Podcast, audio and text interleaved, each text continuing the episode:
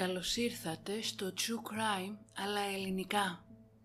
Ένα podcast που θα σας προκαλέσει εφιάλτες, θα σας κάνει να τρομάξετε με το τι είναι ικανός να κάνει ο άνθρωπος και θα σας πάει σε όλο τον κόσμο για να ξετυλίξουμε μαζί σελίδες από γνωστά και άγνωστα εγκλήματα, serial killers και άλλοι τις υποθέσεις. Είμαι η Μυρτώ και κάθε εβδομάδα θα βουτάμε στο σκοτάδι του ανθρώπινου μυαλού.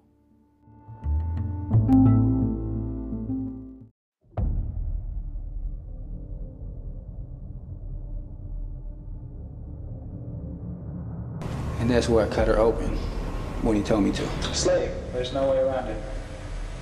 Primarily a sexual slave, but nonetheless a physical slave as well. I had no intention of hurting him. I, I couldn't find any way to eat And the girl's you, meat you beat her to death with what? Uh, sledgehammer. We are all evil in some form or another.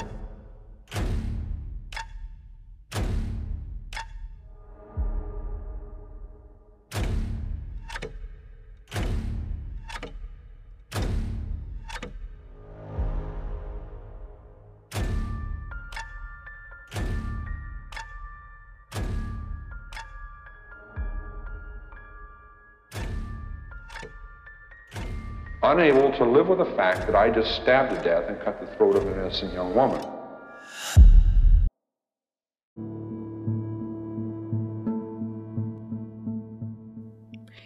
«2 Φεβρουαρίου του 2008 και βρισκόμαστε στην μικρή πόλη Σάνιτς, ένα προάστιο της Βικτόριας στην Βρετανική Κολούμπια του Καναδά.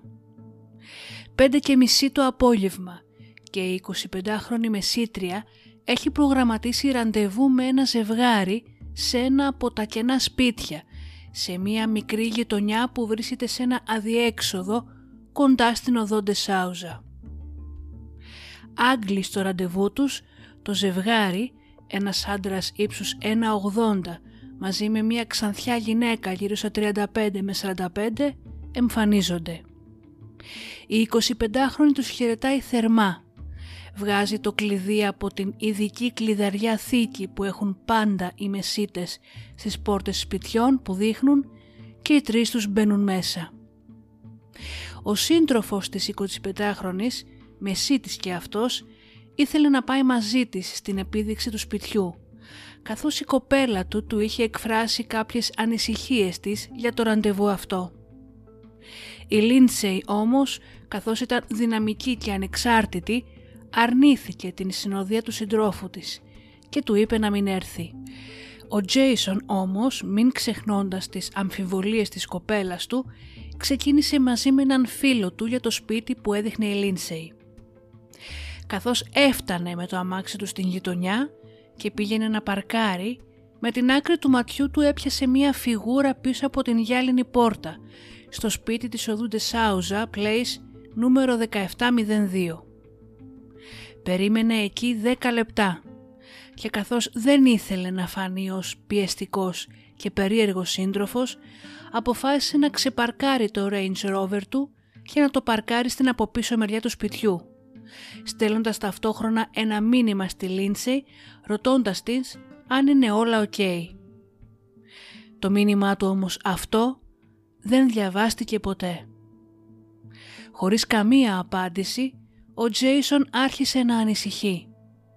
Πήγε στην μπροστινή πόρτα του σπιτιού, όμως την βρήκε κλειδωμένη, κάτι που είναι ασυνήθιστο για μεσίτες, καθώς πάντα αφήνουν την πόρτα ξεκλείδωτη κατά την διάρκεια μιας επίδειξης ακινήτου.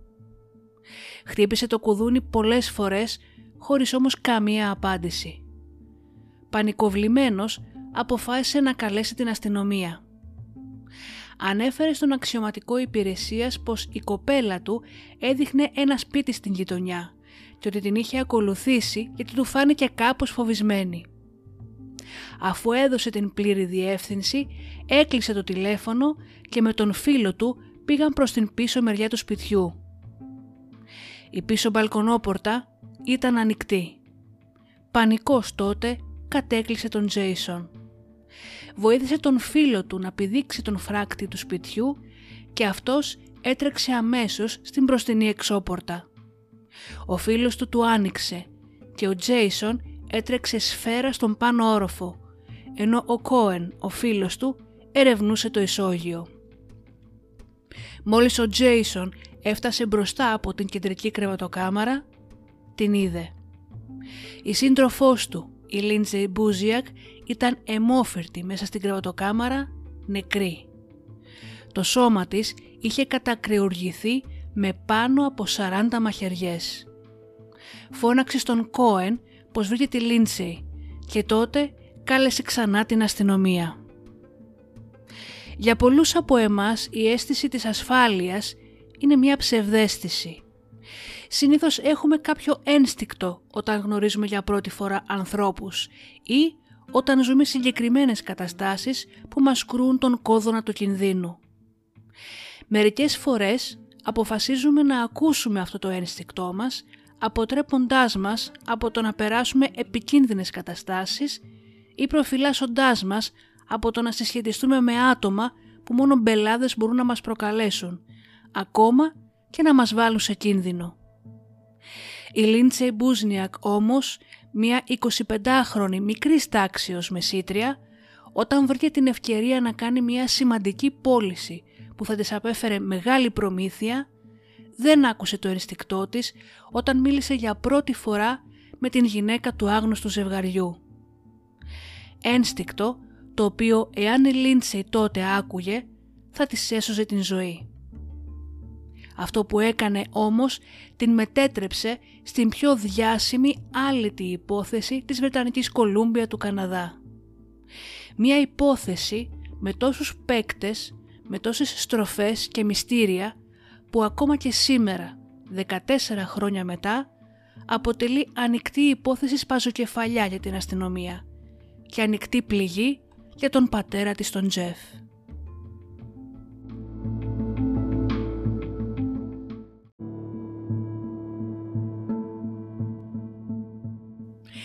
Η Λίντσε Ελίζαπεθ Μπούζιακ γεννήθηκε στις 2 Νοεμβρίου του 1983. Η οικογένειά της αποτελείται από τον πατέρα της τον Τζεφ Μπούζιακ, την μητέρα της την Εύελιν και την αδερφή της την Σάρα. Ήταν αρκετά δημοφιλής στην οικογένεια, σε φίλους και συναδέλφους της και όλοι την χαρακτήριζαν ως εργατική, υπομονετική, χαρούμενη και δυναμική. Το 2006 η Λίντζεϊ γράφτηκε σε μαθήματα για να γίνει μεσίτης ακίνητης περιουσίας, με την ελπίδα να αλλάξει την καριέρα που είχε έως τότε. Εκεί γνώρισε τον Τζέισον Ζάιλο, έναν επίσης μεσίτη που είχε ήδη μεσίτικη άδεια. Οι δυο τους τέριαξαν και γρήγορα έγιναν ζευγάρι, με τον Τζέισον να παίρνει τη Λίντζε υπό την προστασία του. Το ζευγάρι εργαζόταν για την μητέρα του Τζέισον, την Σίρλι Ζάιλο, στο μεσητικό γραφείο Κάμοσαν Ριμάξ στην Βικτόρια, που ανήκε στην Σίρλι τα ακίνητα και η μισητική της καριέρα φάνηκε να είναι η τέλεια ευκαιρία για κάποιον τόσο κοινωνικά έμπειρο και ανεξάρτητο όπως η Λίντζη. Μπόρεσε να ασκήσει τις δυναμικές ικανότητές της και τις δημόσιες σχέσεις της και ταυτόχρονα απέκτησε οικονομική ανεξαρτησία, ένα όνειρο που όλοι μας έχουμε. Η Λίντσεϊ όμως δεν πίστευε ποτέ ότι η νέα της καριέρα θα μπορούσε να την βάλει σε κίνδυνο. Η 31η Ιανουαρίου του 2008 ήταν μια τυπική πέμπτη στο γραφείο για την Λίντσεϊ Μπούζιακ. Δούλευε στο γραφείο της και παρά το γεγονός ότι ήταν νέα στον κλάδο, ήταν φιλόδοξη και είχε μια πολλά υποσχόμενη καριέρα μπροστά της. Το 2008 η αγορά κατοικίας στην Βικτόρια της Βρετανικής Κολούμπια βρισκόταν σε άνθηση. Εκείνη την ήσυχη πέμπτη λοιπόν η Λίντζεϊ έλαβε μία κλίση που κανένας μικρός κτηματομεσίτης δεν θα μπορούσε να αρνηθεί. Μία πιθανή πελάτησα κάλεσε στο προσωπικό κινητό τηλέφωνό της, ζητώντας μία πολυτελή και γρήγορη πώληση.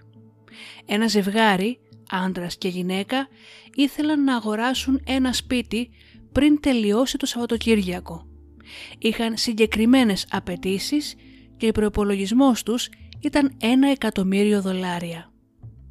Η Λίντσεϊ συμφώνησε να βοηθήσει το ζευγάρι, αλλά είχε επιφυλάξει στο να τους αναλάβει ως πελάτες.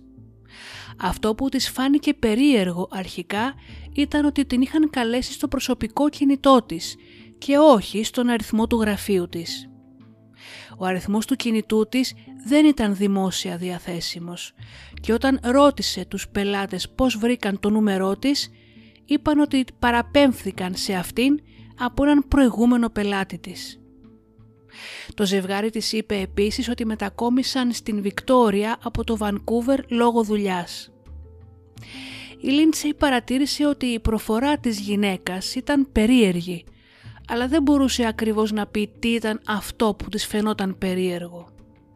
Όταν συζήτησε με τους φίλους της για τους νέους αυτούς πελάτες, τους αποκάλυψε Μεξικανούς, καθώς η προφορά τους ακουγόταν ναι μεν ισπανική, αλλά βαριά, σαν να ήταν ψεύτικη. Καθώς η Λίντσεϊ ήλπιζε να ευχαριστήσει τον πελάτη της, τον οποίον την παρέπεμψε στο ζευγάρι, ρώτησε τον επαγγελματικό της κύκλο, αλλά κανένας από τους συναδέλφους της δεν γνώρισε την μυστηριώδη αυτή γυναίκα. Παρόλα αυτά, ήταν ενθουσιασμένη με την πιθανή μεγάλη πώληση και φυσικά την προμήθεια που θα έπαιρνε και άρχισε να ψάχνει τις λίστες της για πιθανά σπίτια που θα τέλειωναν στο ζευγάρι αυτό. Συγκέντρωσε πολλά ακίνητα και αποφάσισαν οι τρεις τους να συναντηθούν το επόμενο Σάββατο για να δουν ένα σπίτι που πληρούσε τις απαιτήσεις τους.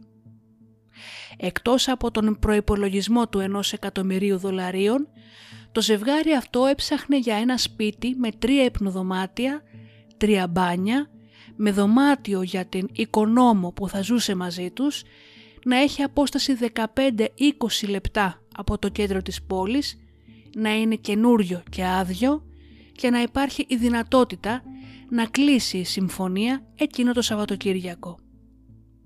Στην ατζέντα της η Λίντσι σημείωσε τις απαιτήσεις τους το ραντεβού που έκλεισαν για το Σάββατο στις 5.30 το απόγευμα καθώς ήταν κινητό νούμερο της γυναίκας. Όμως δεν ήξερε το όνομά της και απλά σημείωσε σαν ψευδόνυμο το ένα εκατομμύριο. Γρήγορα βρήκε το τέλειο σπίτι για τον ζευγάρι στην περιοχή Σάνιτς.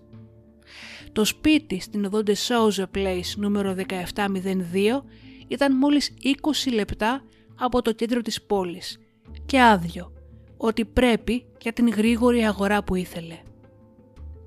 Μεταξύ της μεσήτριας και της άγνωστης γυναίκας έγιναν τουλάχιστον 10 ακόμη τηλεφωνήματα για να συζητήσουν τις λεπτομέρειες και σύντομα το μυστηριώδες ζευγάρι επιβιβαζόταν σε ένα πλοίο από το Vancouver προς το Victoria Island για να γίνει το προγραμματισμένο ραντεβού στις 2 Φεβρουαρίου του 2008.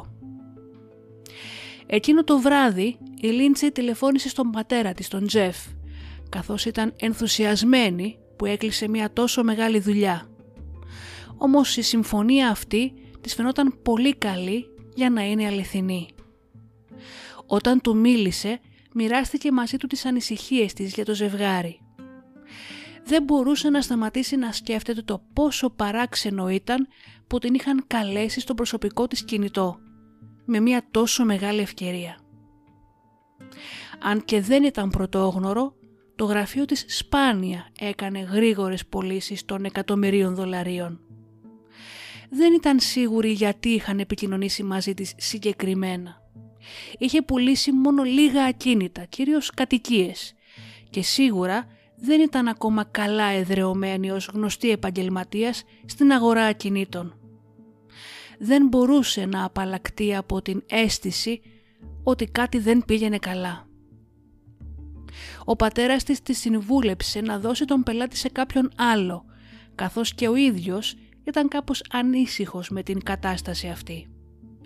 Ωστόσο η Λίντζεϊ τον καθησύχασε, λέγοντάς του ότι ο Τζέισον θα παρευρεθεί στην επίδειξη του ακινήτου μαζί της.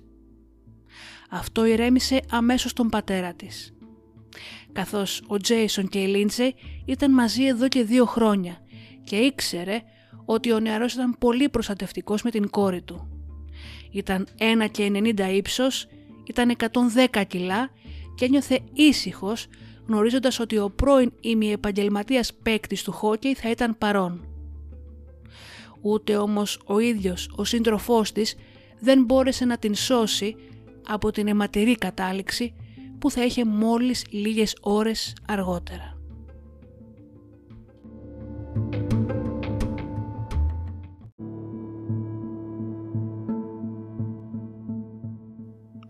«2 Φεβρουαρίου του 2008 και η Λίντζεϊ έκανε μία στάση στο γραφείο της. Φέρεται να είπε στην ρεσεψιονίστ πως ένιωθε φρικαρισμένη και περίεργα για την επερχόμενη επίδειξη. Έδωσε τον αριθμό τηλεφώνου της μυστηριώδους γυναίκας στη ρεσεψιονίστ για να ψάξει το σύστημα και να δει αν είχε καμία επαφή με άλλους μεσίτες στη Βικτόρια. Η αναζήτηση όμως δεν έδειξε τίποτα. Αφού έφυγε από το γραφείο της, πήγε μαζί με τον Τζέισον σε ένα εστιατόριο για ένα αργό μεσημεριανό γεύμα. Η κίνηση της πιστοτικής κάρτας του Jason έδειξε ότι πλήρωσε τον λογαριασμό τους στις 4 και 24 το απόγευμα. Μετά το γεύμα, το ζευγάρι χώρισε τους δρόμους του. Ο καθένας πήρε το δικό του αμάξι και κανόνισαν να συναντηθούν στο σπίτι πριν φτάσουν οι υποψήφοι αγοραστές. Η Λίντζε ήθελε να περάσει πρώτα από το σπίτι της για να αλλάξει και να πάει μετά στο ακίνητο. Ο Τζέισον είχε κανονίσει να περάσει από ένα συνεργείο αυτοκινήτων του οποίου οι ιδιοκτήτες είχαν προσλάβει την Λίντζε για να πουλήσουν ένα ακίνητο και θα του έδιναν κάποια χαρτιά. Εκείνη τη στιγμή η μεσήτρια τηλεφώνησε στον Τζέισον και τον ενημέρωσε ότι ήταν καθοδόν προς το σπίτι. Ο νεαρός φαίνεται να προσφέρθηκε να τη συναντήσει εκεί για να απαλύνει τις ανησυχίες της. Η κοπέλα όμως ως δυναμική και ανεξάρτητη απέρριψε την προσφορά του καθώς ήθελε να κάνει μόνη της την επίδειξη. Ωστόσο ο Τζέισον αποφάσισε ότι θα πήγαινε ούτως ή άλλως για κάθε ενδεχόμενο. Δεδομένου ότι ο σύντροφος της Λίντσεϊ είχε ήδη κανονίσει με έναν φίλο του τον Κόεν Όουτμαν οι δύο άντρες αποφάσισαν να πάνε μαζί στο σπίτι της Οδόντε Σόουζα. Ο Τζέισον φέρεται να είπε αργότερα στους αστυνομικούς ότι παρά την άρνηση της Λίντσεϊ αποφάσισε να πάει στο ραντεβού για δύο λόγους. Ένας για να λειτουργήσει ως πρόσθετο μέτρο ασφαλείας και ο άλλος για να παραδώσει τα χαρτιά της στη Λίντσεϊ από τους ιδιοκτήτες του συνεργείου αυτοκινήτων ο Κόεν συνάντησε τον φίλο του στο συνεργείο. Άφησε εκεί το αμάξι του και έτσι οι δύο άντρες οδήγησαν μαζί προς το σπίτι με το Range Rover του Jason. Πλάνα από κάμερες ασφαλείας επιβεβαιώνουν ότι οι δύο νεαροί έφυγαν από το συνεργείο στις 5.30 ακριβώς. Το σπίτι στην οδό Σάουζα βρίσκεται σε ένα μικρό κυκλικό αδιέξοδο με τέσσερα ακόμα γειτονικά σπίτια που είναι και αυτά άδεια. Ήταν το τέλειο μέρος για να κάνει κάποιος το τέλειο έγκλημα ανενόχλητος. Η Λίντζεϊ έφτασε πρώτη στο ακίνητο και άνοιξε την ειδική μεσητική κλειδαριά του σπιτιού στις 5 και 29 το απόγευμα. Ο Τζέισον καθώς δυσκολευόταν να βάλει σε λειτουργία το GPS στο τζιπάκι του, έστειλε μήνυμα στην Λίντσε ζητώντας τις οδηγίες και λέγοντάς της ότι θα έρθει να την βρει σε 10 με 15 περίπου λεπτά. Η Λίντσε του απάντησε «ΟΚ, θα σε δω σε λίγο», συνεχίζοντας στο μήνυμά της λέγοντας «Πρέπει να φύγω, ήρθαν οι Μεξικάνοι». Η ώρα ήταν ακριβώς 5 και μισή.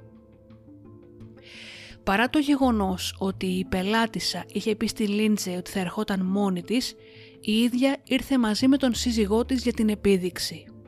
Στις πέντε και μισή, δύο μάρτυρες είδαν έναν λευκό άνδρα ύψους 1,80 με σκούρα μαλλιά και μια ξανθιά γυναίκα μεταξύ 35 και 40 η οποία φορούσε ένα φόρεμα με πολύ χαρακτηριστικά σχέδια να περπατούν προς το σπίτι.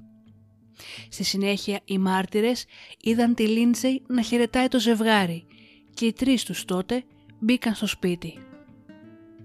Στις 5 και 38 ο Τζέισον έστειλε ξανά μήνυμα στη Λίντζεϊ λέγοντάς της πως είναι μόλις λίγα λεπτά μακριά. Το μήνυμα όμως αυτό θα μείνει αδιάβαστο. Ο Τζέισον δεν έδωσε και πολύ σημασία, καθώς δεν περίμενε η κοπέλα του να ανοίξει το τηλέφωνό της κατά την διάρκεια ενός επαγγελματικού ραντεβού. Έφτασε μαζί με τον φίλο του στο σπίτι στις 5.45 ακριβώς και όταν μπήκε στο πάρκινγκ είδε την μπροστινή πόρτα του σπιτιού να κινείται και μέσα από το τζάμι στην μπροστινή πόρτα είδε κίνηση. Η πρώτη σκέψη του ήταν ότι το ραντεβού μόλις ξεκίνησε ή ότι ήταν ακόμη σε εξέλιξη. Αφού περίμενε για 10 περίπου λεπτά, δήλωσε αργότερα στην αστυνομία ότι ένιωθε πως γινόταν πιεστικός. Έτσι αποφάσισε να μετακινήσει το αυτοκίνητό του και να παρκάρει προς το πίσω μέρος του σπιτιού. Τότε της έστειλε ένα μήνυμα ρωτώντας την αν ήταν καλά. Μέχρι τις 6 το απόγευμα η Λίντσεϊ δεν είχε απαντήσει με αποτέλεσμα ο νεαρός να πλησιάσει την εξώπορτα με σκομπό να πει στο σπίτι. Η πόρτα όμως ήταν κλειδωμένη. Θεώρησε ότι αυτό ήταν ασυνήθιστο, καθώς οι μπροστινές πόρτες πάντα μένουν ανοιχτές ή ξεκλείδωτες κατά τη διάρκεια επιδείξεων και αυτός είναι ένας άγραφος νόμος για τους μεσίτες. Χτύπησε το κουδούνι πολλές φορές, αλλά κανείς δεν απάντησε. Αφού απέτυχε να βρει τον κωδικό εισόδου της πόρτας από τον Μεσίτη που είχε καταχωρήσει το σπίτι στις λίστες ώστε να μπει μέσα, τηλεφώνησε στις 6 και 5 ακριβώς στην αστυνομία. Είπε στον αξιωματικό υπηρεσίας ότι η κοπέλα του έδειχνε ένα σπίτι και πως την ακολούθησε στο ραντεβού επειδή του φαινόταν κάπως φοβισμένη. Αφού έδωσε στοιχεία και διεύθυνση, έκλεισε το τηλέφωνο. Εκείνη τη στιγμή οι δύο άντρες, ο Τζέισον και ο φίλος του ο Κόεν, άρχισαν να περπατάνε προς το πλάι του σπιτιού, όπου βρήκαν μια βεράντα και την πίσω πόρτα ορθάνικτη. Η απλή ανησυχία του Τζέισον μόλις μετατράπηκε σε πανικό. Βοήθησε τον φίλο του να πηδήξει πάνω από τον φράχτη ώστε να μπει στο σπίτι. Στη συνέχεια ο Κόεν έτρεξε προς την εξώπορτα ξεκλειδώνοντάς την για τον Τζέισον ο οποίος αμέσως μόλις μπήκε ανέβηκε τρέχοντας στις σκάλες. Σύμφωνα με τον Τζέισον, ο φίλος του έλεγξε το ισόγειο, ενώ αυτός κοίταζε στον πάνω όροφο. Καθώς ανέβαινε τρέχοντας στις σκάλες, βρήκε ματωμένα ίχνη που οδηγούσαν προς την κύρια κρεβατοκάμαρα. Εκεί βρήκε και το άψυχο σώμα της κοπέλας του μέσα σε μία λίμνη αίματος. Η νεαρή μεσήτρια είχε δεχτεί πάνω από 40 μαχαιριές στο κεφάλι και στο στήθος της. Ο Τζέισον φώναξε τον φίλο του να πάρει ξανά την αστυνομία και έτσι στις 6 και 11 έγινε το δεύτερο τηλεφώνημα. Με βάση τα αποδεικτικά στοιχεία που βρέθηκαν στο σπίτι, οι αστυνομικοί μπόρεσαν να αναπαραστήσουν ό,τι συνέβη μέσα. Λένε ότι η μεσήτρια ξεκλείδωσε το σπίτι στις 5 και 29 με την κατάθεση του μάρτυρα και το γραπτό μήνυμα να επιβεβαιώνουν ότι οι ύποπτοι έφτασαν και μπήκαν στο σπίτι στις 5 και μισή. Η Λίντση είχε δείξει ολόκληρο το ισόγειο του σπιτιού και ανέβαινε στον επάνω όροφο αφήνοντας τα παπούτσια της κάτω για να δείξει την κύρια κρεβατοκάμαρα η οποία είχε δικό της μπάνιο. Γύρισε την πλάτη της για να ανοίξει την πόρτα του μπάνιου και η αστυνομία πιστεύει ότι τότε οι άγνωστοι της επιτέθηκαν. Το σώμα της ήταν μισό μέσα στο μπάνιο και μισό στην κρεβατοκάμαρα. Η επίθεση που δέχτηκε ήταν γρήγορη και υπερβολικά βίαιη. Όταν έφτασε το ασθενοφόρο, οι νοσοκόμοι απλή διαπίστωσαν πως η Λίντσεϊ ήταν ήδη νεκρή. Ο Τζέισον και ο φίλος του συνελήφθησαν αμέσως και τέθησαν υποκράτηση ως ύποπτοι. Αργότερα όμως αφέθηκαν ελεύθεροι. Το βίντεο από τις κάμερες ασφαλείας τοποθετούσε τους δύο νεαρούς στο συνεργείο αυτοκινήτων στις 5.30 και η αστυνομία αποφάσισε ότι δεν είχαν αρκετό χρόνο για να πάνε από το συνεργείο στο σπίτι για να κάνουν το έγκλημα. Ο Τζέισον επίσης δεν τέριασε με την περιγραφή του άντρα που είχε δει ο μάρτυρας να μπαίνει στο σπίτι με τη Λίντζεϊ. Ο Τζέσον έκανε ακόμα και τεστ πολυγράφου, το οποίο πέρασε κανονικά. Παρά όμως την συνεργασία του με την αστυνομία για την έρευνα και τις πολλές έξτρα συνεντεύξεις που έχει δώσει όλα αυτά τα χρόνια, έως και τώρα αρνείται να δώσει δείγμα DNA.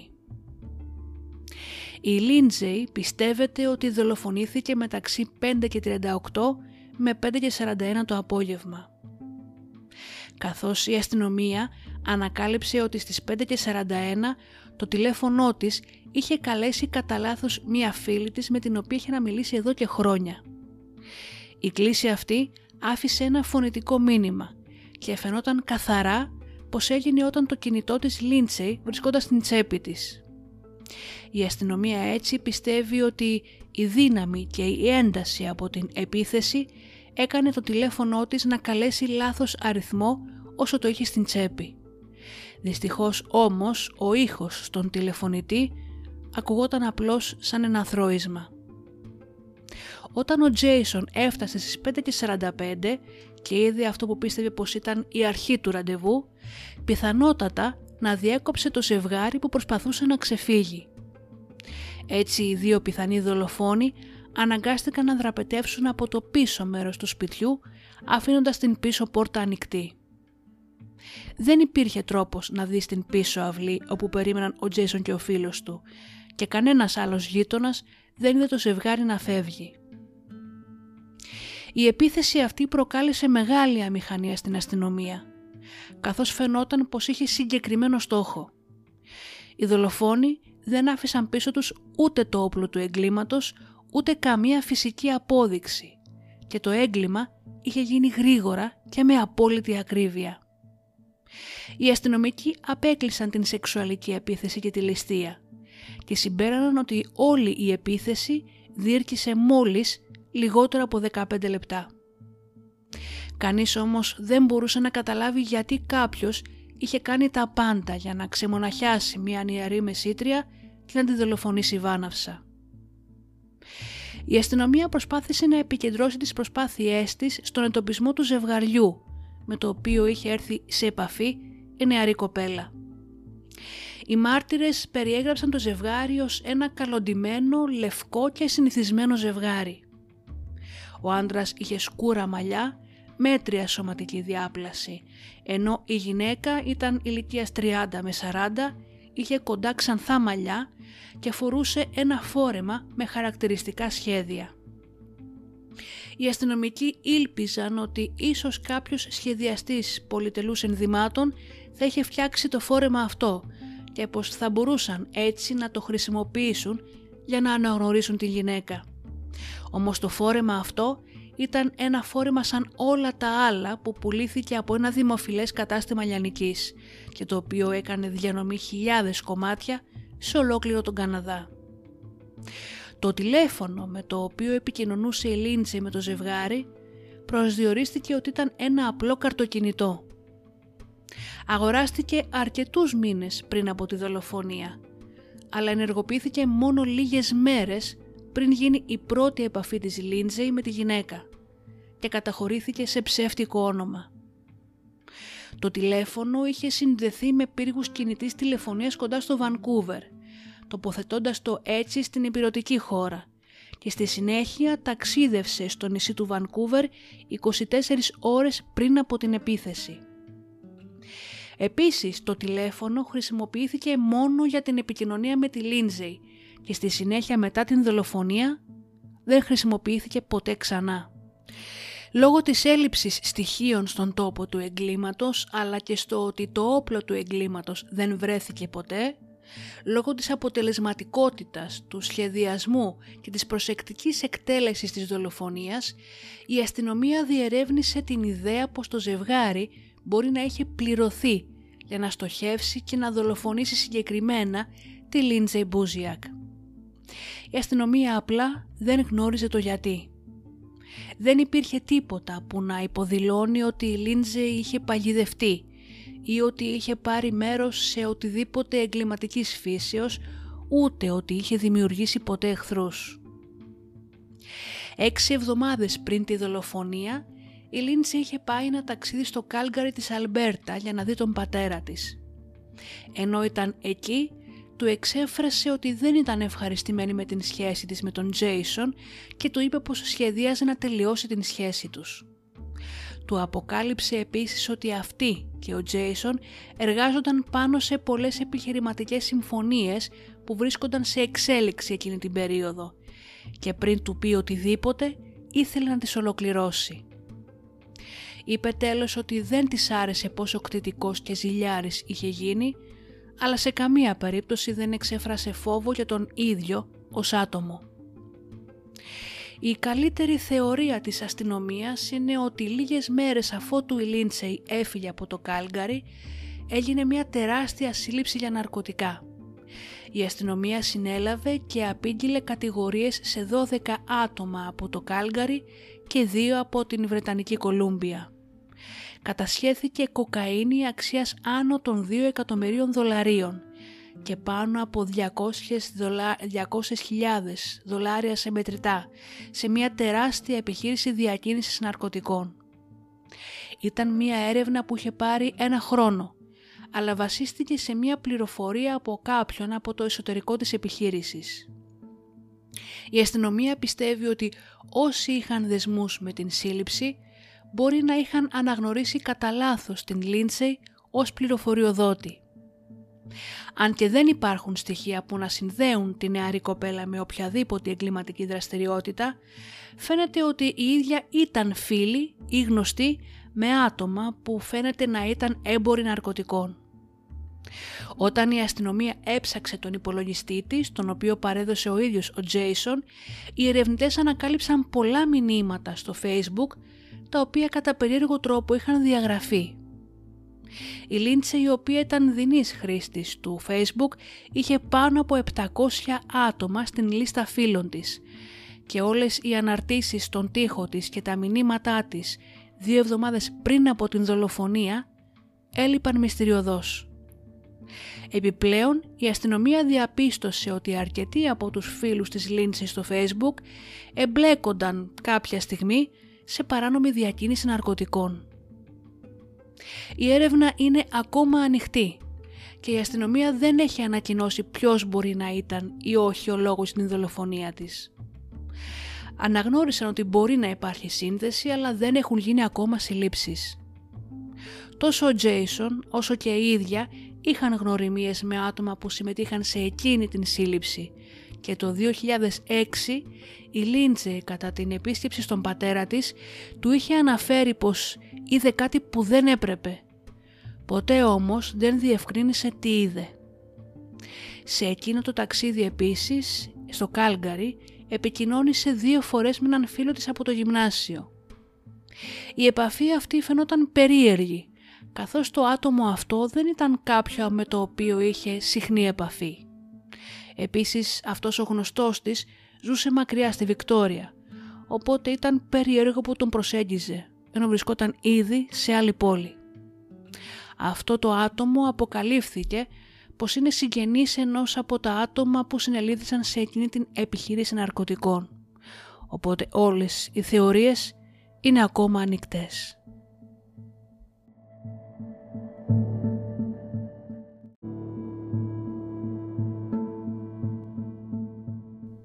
Η αστυνομία πιστεύει ότι η Λίντσεϊ δολοφονήθηκε από κάποιο κοντινό της πρόσωπο που είχε πρόσβαση στο γραφείο της.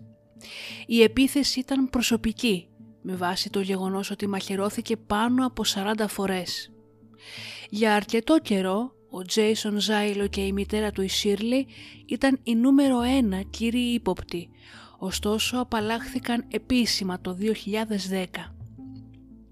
Παρά το γεγονός όμως ότι απαλλάχθηκαν, υπάρχουν ακόμα θεωρίες και πιθανά κίνητρα για την συμμετοχή της οικογένειας Σάιλο στην δολοφονία της Λίνσεϊ.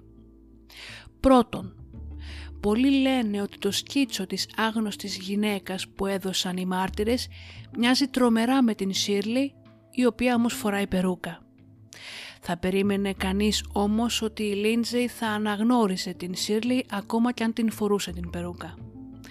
Δεύτερον, κάποιοι θεωρούν ότι η οικογένεια Ζάιλο εμπλέκεται σε, παράνομες, σε παράνομη διακίνηση ναρκωτικών μέσω της επιχείρησης Remax και ότι η Shirley είναι η μητέρα της επιχείρησης. Το κίνητρο σε αυτή τη θεωρία είναι ότι η Lindsay γνώριζε τα πάντα και η Shirley φοβόταν ότι θα ενημερώσει τις αρχές. Τρίτον, η Lindsay πρόκειται να χωρίσει με τον Jason και η Shirley την σκότωσε προσλαμβάνοντας δύο εκτελεστές σε εισαγωγικά. Έχει επίσης θεωρηθεί ότι η Shirley την σκότωσε γιατί η Lindsay έμεινε έγκυος και πίστευε η μητέρα πως θα κατέστρεφε την ζωή του γιού της. Να σημειώσουμε εδώ ότι η Shirley είχε πληρώσει για την αγορά και την πλήρη ανακαίνιση του νέου διαμερίσματος όπου έμενε το ζευγάρι, αλλά είχε επίσης πληρώσει και την πλαστική επέμβαση που είχε κάνει η Lindsay στο στήθος της. Τέταρτον, ο Τζέισον μπορεί να πέρασε τον πολύγραφο, πολλοί όμως το απορρίπτουν επειδή όπως γνωρίζουμε, ακόμα και ένοχοι μπορούν να ξεγελάσουν το μηχάνημα. Ο νεαρός αρνείται εδώ και χρόνια να δώσει δείγμα DNA. Όμως γιατί; Εάν η Shirley εμπλέκεται, το DNA του Jason θα την βοηθούσε να εμπλακεί. Από την άλλη πλευρά, η Lindsay ήταν η κοπέλα του Jason, που σημαίνει ότι το DNA του θα ήταν παντού πάνω της, κάτι που αυτόματα θα τον έβαζε μέσα στο σπίτι. Έτσι είναι πιθανό το DNA του Jason να βρισκόταν σε όλη τη σκηνή του εγκλήματος και θα ήταν εύκολο για τις αρχές να του προσάψουν τη δολοφονία ακόμα και αν ήταν 100% αθώος. Ίσως βέβαια ο δικηγόρος του να τον έχει συμβουλέψει να μην δώσει ποτέ δείγμα DNA. Πέμπτον, για πολλούς συμπεριλαμβανομένων του πατέρα της ε, Lindsay, η θεωρία της δολοφονίας λόγω της μεγάλης επιχείρησης των ναρκωτικών είναι η νούμερο ένα. Προσωπικά όμως εμένα δεν μου κάθονται καλά κάποια πράγματα στην υπόθεση. Πρώτον, η άγνωστη γυναίκα είπε στην Λίντσεϊ ότι ένας πελάτης της της έδωσε το κινητό της στο προσωπικό. Σε κάποια άρθρα αναφέρεται πως η Λίντσεϊ κάλεσε όλους τους πελάτες της και πως κανείς δεν είχε δώσει τα στοιχεία της. Σε άλλα άρθρα αναφέρεται πως η Λίντσεϊ κάλεσε αυτόν τον πελάτη αλλά επειδή ο ίδιος έλειπε σε διακοπές δεν μπόρεσε να του μιλήσει. Οπότε τι από τα δύο ισχύει η γυναίκα της έδωσε το όνομα του πελάτη ή όχι; Και αν υποθέσουμε ότι της έδωσε το όνομα του πελάτη και αυτή τον κάλεσε και δεν τον βρήκε, πώς μπορούσε αυτή η άγνωστη γυναίκα να γνωρίζει το όνομα του πελάτη; Μήπως τυχόν και είχε πρόσβαση στην λίστα πελατολογίου της Λίντζεϊ, κάτι που σημαίνει ότι είχε επαφές με τον Τζέισον ή με την μητέρα του την Σίρλεϊ ώστε να έχει την λίστα στα χέρια της. Δεύτερον, προσωπικά η δολοφονία της Λίντσεϊ λόγω σχέσης της με υποθέσεις ναρκωτικών μου φαίνεται κάπως τραβηγμένο. Συνήθως τέτοιου είδους συμμορίες όταν κάνουν ξεκαθαρίσματα λογαριασμών ή τέτοιου είδους δολοφονίες σκοτώνουν με όπλο και συνήθως με σιγαστήρα ώστε με δύο για παράδειγμα σφαίρες να γίνει η δουλειά τους. Όταν μία δολοφονία γίνεται με πάνω από 40 μαχαιριές έχουμε να κάνουμε με κάτι πολύ προσωπικό, το οποίο συνήθως απορρέει από το κοντινό περιβάλλον και έχει να κάνει με εκδίκηση. Τρίτον, ο πατέρας της Λίντσεϊ, ο Τζεφ, δήλωσε στην αστυνομία πως η κόρη του κατά την διάρκεια της επίσκεψής της του είπε πως είχε δει κάτι που δεν έπρεπε. Για μένα αυτό δεν κολλάει στο θέμα των ναρκωτικών. Ίσως όταν η Λίντσε ήταν στο μεσητικό γραφείο όπου δούλευε, είδε κάποια χρηματική συναλλαγή παράνομη κάτω από το τραπέζι που δεν έπρεπε να είχε δει. Και τότε η Σίρλεϊ αποφάσισε να την κάνει να σοπάσει μία για πάντα. Ίσως.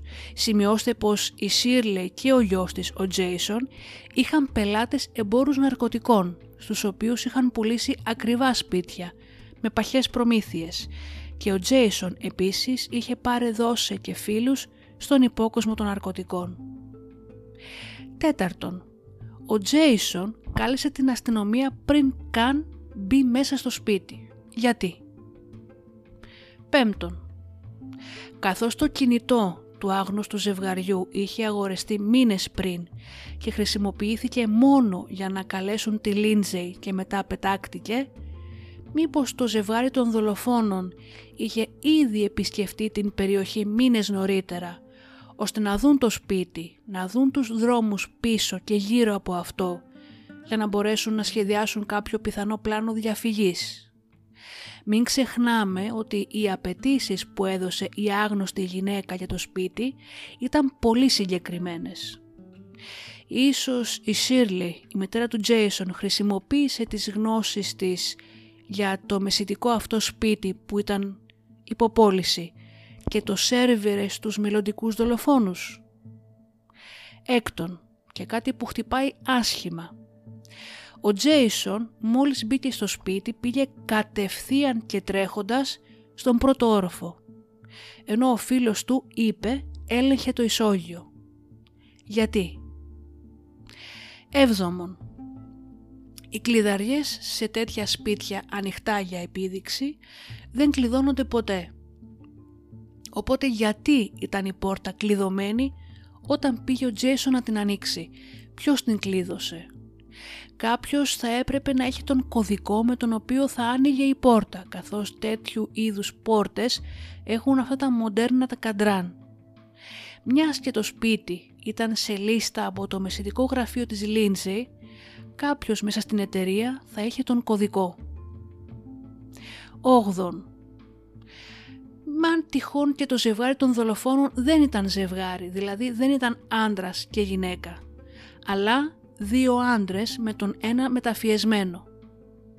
Μην ξεχνάμε ότι ο ένας από τους δολοφόνους, ο ένας από το ζευγάρι, φόραγε ένα φόρεμα με έντονα και φωτεινά χρώματα και με περίεργους σχεδιασμούς που κάνουν μπαμ στο μάτι. Εάν ο δολοφόνος είχε ντυθεί επίτηδες έτσι ώστε το μάτι κάποιου μάρτυρα να πάει στο φόρεμα και όχι στο πρόσωπο, μήπως δηλαδή είχε μεταμφιεστεί; Ένατον. Ο φίλος του Τζέισον, ο Κόεν, δήλωσε πως η πίσω πόρτα ήταν ορθάνυχτη. Μήπως η πόρτα είχε μείνει επίτηδες ανοιχτή από τον εργολάβο του σπιτιού, ο οποίος είχε σχέσεις με την οικογένεια Ζάιλο, ώστε κάποιο τρίτο άτομο, ίσως ο πραγματικός δολοφόνος, να μπει νωρίτερα μέσα στο σπίτι, να κρυφτεί και να περιμένει την Λίντσεϊ. Έτσι το τρίτο αυτό άτομο θα μπορούσε να φύγει από την διαδρομή από την οποία είχε έρθει και το ζευγάρι, ο άντρας και η γυναίκα θα μπορούσε να φύγει πεζό και χωρίς ματωμένα ρούχα γιατί μια τέτοια επίθεση αποκλείεται να μην τους είχε γεμίσει με αίματα.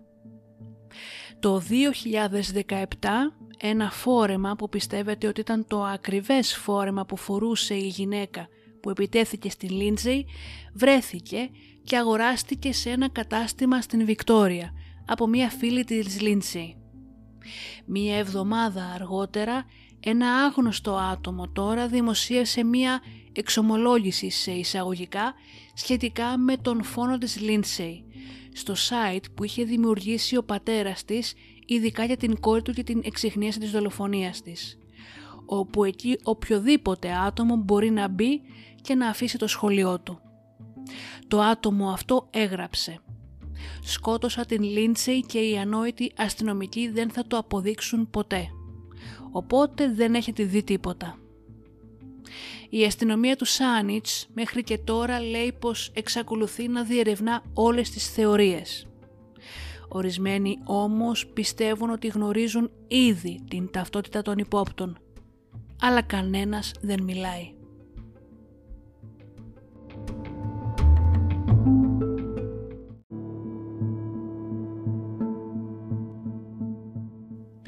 Ο πατέρας της Λίντσεϊ, ο Τζεφ, κάθε χρόνο διοργανώνει έναν περίπατο στην πόλη εις μνήμη της κόρης του για να διασφαλίσει ότι η κοινότητα δεν θα την ξεχάσει ποτέ.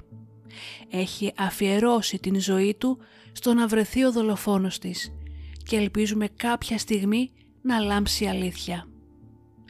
Μπορείτε να μας βρείτε στο Instagram με το ίδιο όνομα True Crime αλλά ελληνικά και να μας δώσετε και εσείς τις δικές σας θεωρίες για την υπόθεση αυτή αλλά και τα σχόλιά σας για όλα τα άλλα επεισόδια του podcast. Μπορείτε να μας βρείτε και στο TikTok πάλι με το ίδιο όνομα, όπου σύντομα θα αρχίσουν να ανεβαίνουν βίντεο με γενικά true crime νέα και true crime facts. Σας ευχαριστώ που και σήμερα με ακούσατε. Να είστε καλά και τα λέμε στον επόμενο εφιάλτη.